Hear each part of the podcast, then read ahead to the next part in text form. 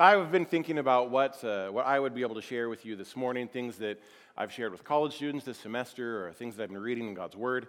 And uh, it seems appropriate to me to, uh, to just start the, a little bit of this transition, which really is going to be a, a complete process. It's like, I, I, don't know, giving birth to a child, but it, it takes, you know, two years instead of uh, uh, 12 hours. That doesn't sound like any fun to, to any of us. And so, as I thought about what I could share with you, uh, the topic of, of unity uh, just continues to echo in the back of my mind. And, and, of course, the reason for that is that Al has had a, a lot to say about unity in the last few Sundays. I don't know if, if you heard him uh, mentioning that in, in his sermons, and I know I have heard him mention that several times in one on one conversations. Just sitting in his office, um, he would explain to me about uh, his role uh, as being a shepherd, part of that role has been keeping just all of the, the diverse uh, interests of a growing church tied together in unity. And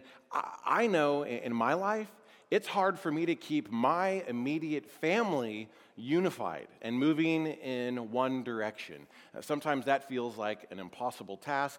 And so, from my vantage point, I think Al has done a good job with the important task of, of keeping a church unified. But how do we stay unified moving forward during this time of transition? Uh, you know, my instinct when, uh, when thinking about a, big question like that, of course, is to, to look backwards towards the counsel of, of God's Word. Uh, what is the instruction that God's Word gives us in moving forward in unity? Um, the, the early church, the very first Christians, I believe had a very difficult task in establishing unity. You know, the first Christians were a mix of people from many different ethnic groups. They came from a, a, wide variety of religious backgrounds. They were from radically different cultures at times, and they were a mix of the wealthy, the middle class, and even slaves. And so, how, you, how do you take a, a diverse group like that and keep them unified? Well, in Ephesians chapter 2, uh, the Apostle Paul writes, and he says that the blood of Christ is what tears down barriers, and it's the gospel that dismantles the walls of hostility between people. And so this morning, I would want to present you with this big idea. This morning, I want to try to show you how the spiritual blessings that we have in Jesus Christ unite us. They give us a common purpose in this life, and it's greater than any division now and forever. Uh, Paul begins to explain those ideas in his introduction in, uh, in Ephesians chapter 1, this letter that he writes to the church in Ephesus. And in chapter 1, there's a, a long sentence in the original Greek. It goes on and on and on. And it's almost as if Paul is, is caught up, he's overwhelmed with explaining the blessings that we have in relationship with Jesus. And I think those blessings, in looking at Paul's introduction to Ephesians, we'll find that we have a unity of common purpose and a unity of all Jesus followers. So I want to look at Ephesians chapter 1. Um, get out your Bible your phone, whatever you use to look at the scripture. And I'm going to read from Ephesians 1, verses 7 through 14. A little bit of a long uh, passage, but I want us to, I want to read through all of these verses, and we'll go back and look at a few of these verses a little bit closer. Here's what Ephesians chapter 1, verses 7 through 14 say In him we have redemption through his blood, the forgiveness of sins, in accordance with the riches of God's grace that he lavished on us. With all wisdom and understanding, he made known to us the mystery of his will according to his good pleasure, which he purposed in Christ to be put into effect when times reach their fulfillment, to bring unity to all things in heaven and earth under Christ. In him we also were chosen, having been predestined according to the plan of him who works out everything in conformity with the purpose of his will, in order that we, who were the first to put our hope in Christ, might be for the praise of his glory. And you also were included in Christ when you heard the message of truth, the gospel of your salvation. When you believed, you were marked in him with a seal, the promised Holy Spirit who is a deposit guaranteeing our inheritance until the redemption of those who are God's possession to the praise of his glory. First big idea of the two that I want to share with you this morning is that we are unified by the salvation that Jesus brings.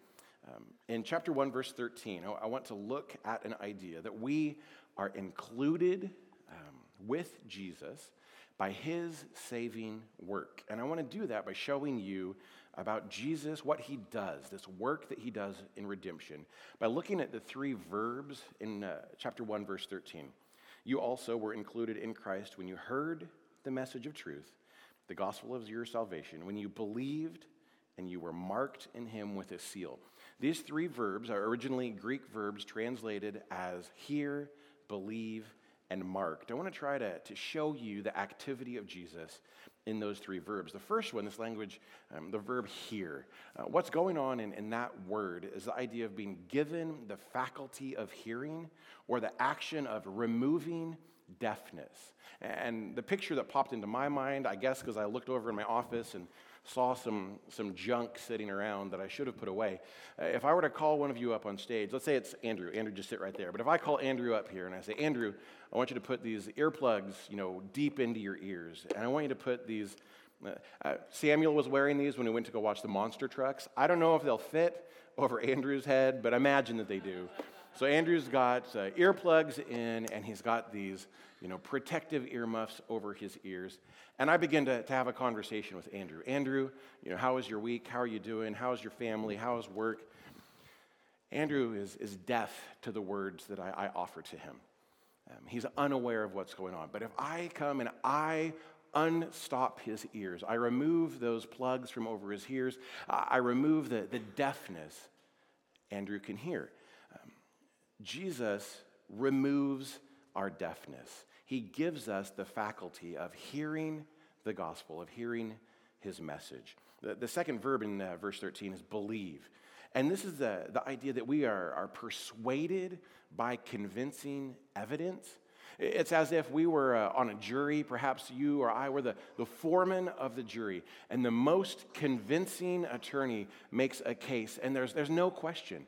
We are completely 100, 100% convinced of the reality, and we believe. There's a, a power in, in understanding, being persuaded. And then the third verb in verse 13 is marked with a seal. This is the idea of a, a, king's marker or a signet ring that would be pressed into wax or into clay. The imprinted seal carries the authority of the king and it declares full royal ownership. So, Paul is highlighting in verse 13 the activity of Jesus. Again and again, in the passage that we read and in verse 13, Paul shines a light on the gracious plan of God that he would act on our behalf to include us in salvation, that he undoes our deafness, that he makes the convincing case that we believe. And when we believe, we are marked with the full authority, the ownership that Jesus signs on the dotted line You're mine. We're included with Jesus, unified by his saving work. I want you to think about a, a contrast to that. I would argue that we are divided by efforts to save ourselves. If we're unified by salvation, if we are included by the work of Jesus, we will find ourselves divided by efforts to save ourselves. Um, Paul writes this letter to a church of people that he calls his holy people. In uh, the very beginning, Paul says, uh, the first few verses of Ephesians chapter 1 Paul, an apostle of Jesus Christ, by the will of God, to God's holy people in Ephesus, God's saints in Ephesus. Paul writes to, to these folks and he says, Here's my message for you. I want us to think about the saints in Emporia. If uh, someone were to drive by um, out on 12th Avenue and we were to stop a car just you know, send somebody, Andrew again. I don't know why Andrew. I send Andrew out with a flag to 12th Avenue, and he flags a car driving by, and he says, those people over in that building who are gathered together on a Sunday morning, uh, why? Why do you think those people are gathered together? What do you think people would say as they're driving by? Um, I imagine that you could find someone who would give an answer church is about getting together to follow certain rules, that church is about being good people, that church is about maybe raising a, a good family. I fear that sometimes we try to become saints by working through Paul's instructions in Ephesians from back to front, even if we really know better. what I mean by that is in, in chapter 6 of Ephesians, Paul writes and he says, Teach children to obey their parents. It's good counsel. In chapter 5, we read, Husbands and wives should try to love each other. In chapter 4, it says, Work hard and tell the truth. I think that without meaning to, we can begin to live as if the gospel is be good, raise a good family, work hard, be honest, be good people, and earn the love and approval of Jesus. Wait, that's the very opposite of the message of the gospel. Even though we can sometimes accidentally find ourselves living this way, that's the very opposite of the message of the gospel. To try to earn God's love with our goodness is self righteousness. And in addition to being anti gospel, it is divisive. The saint of self righteousness has to outdo every other person in order to prove themselves to earn the love of God, to measure up. Sometimes the self righteous saint has to tear down others in order to measure up. It's not actually salvation, but a prison. And we can accidentally find ourselves thinking along those lines. We are not unified by being good people. We are unified by the fact that we are the rotting dead in our sin and we're made alive by the grace of Jesus. Grace based salvation will always be unifying.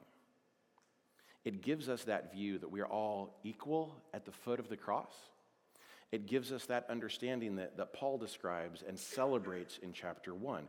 In Jesus, we have redemption through his blood, the forgiveness of sins, in accordance with the riches of God's grace. We were chosen and you were included. Do you hear the, the language that Paul is using? Because of redemption, even somebody like myself, the Apostle Paul, you know, chief among sinners, I was included. And then he goes to the, the, the, people in Ephesus and he shares the message of redemption, and they were included. The language of unity is marked by God's great grace. So, if we're unified by what Jesus does, if we're unified by his grace, I would say that we are also unified by the purpose that God has set out for us. Uh, Paul's emphatic about this in chapter 1 that the ultimate purpose of God is not our salvation, but God's glory. The praise of God's glorious name through redemption is repeated in chapter 1, verse 6, in chapter 1, verse 12, in chapter 1, verse 14. In verse 6, it says that we have been adopted into the family of God according to his plan and his joy in bringing about the praise of his grace. In verse 12, Paul says that the first followers of Jesus were part of God's plan to bring about the praise of his glory. In verse 14, it says that the Holy Spirit guarantees that the follower of Jesus is secure until the consummation of time, and it brings about a final praise of his glory.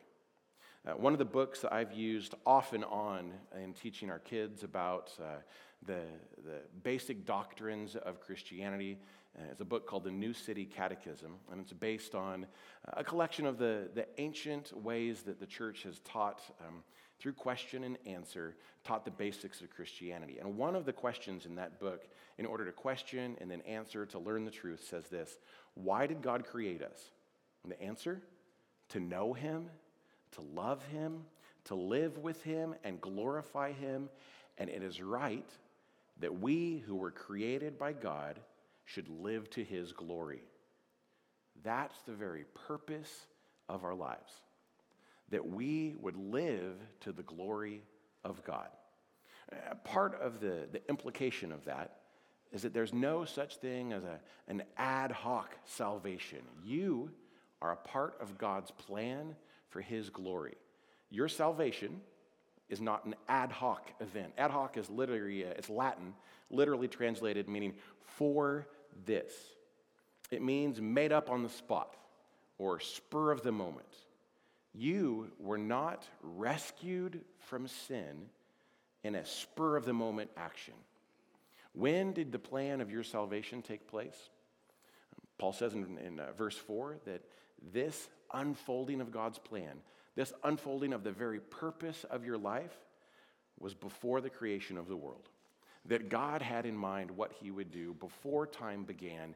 It's not accidental, it's not ad hoc, it's not spur of the moment.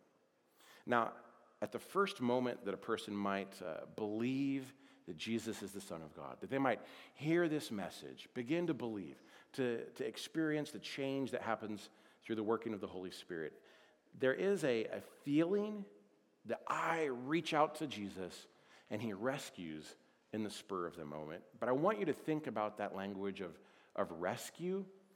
Maybe because I have grown up in Kansas and I live in Kansas, when I think of, of being rescued, I don't think of Kansas, I think of the ocean. Maybe I'm afraid of drowning in the deep part of me or something. I, I, don't know. But when I think of rescue, when I think of the language in the New Testament of being rescued from sin, I think of someone drowning in the ocean and those uh, great um, Coast Guard helicopters that, that would fly out and rescue someone. So if we think of the, the moment of salvation as being uh, a person reaches out for rescue and they're saved from sin, I want you to give some, some more thought to that language of rescue.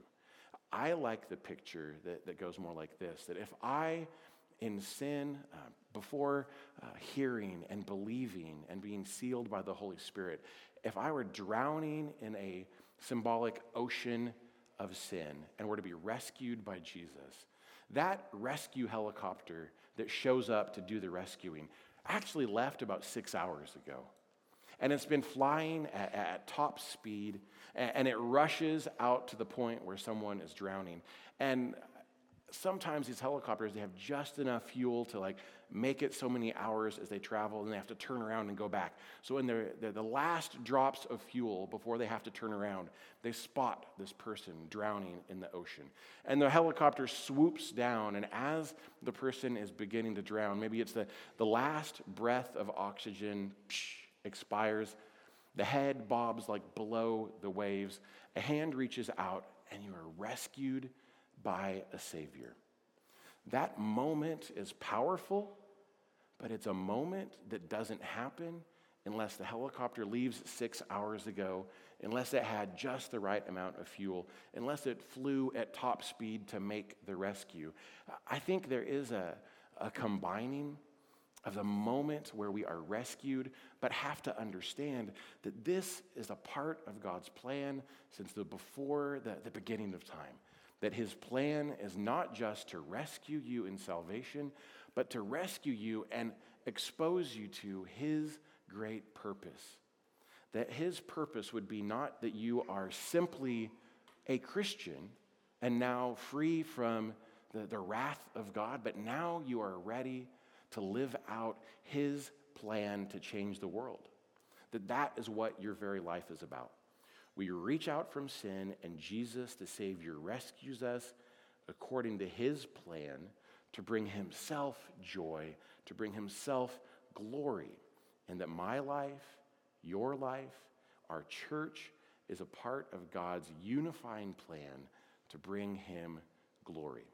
That's what I think of as the redemption that's described. That's what I think is the, the heart of what's happening in chapter one.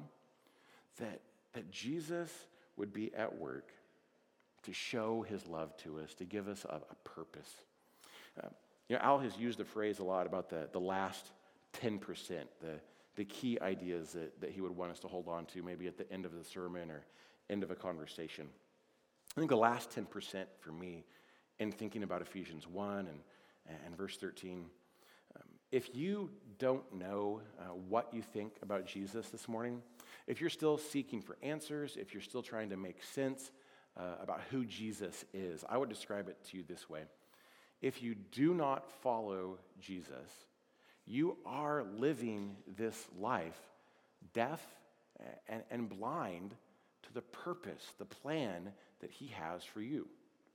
Jesus desires to, to unfold for you your very purpose and meaning.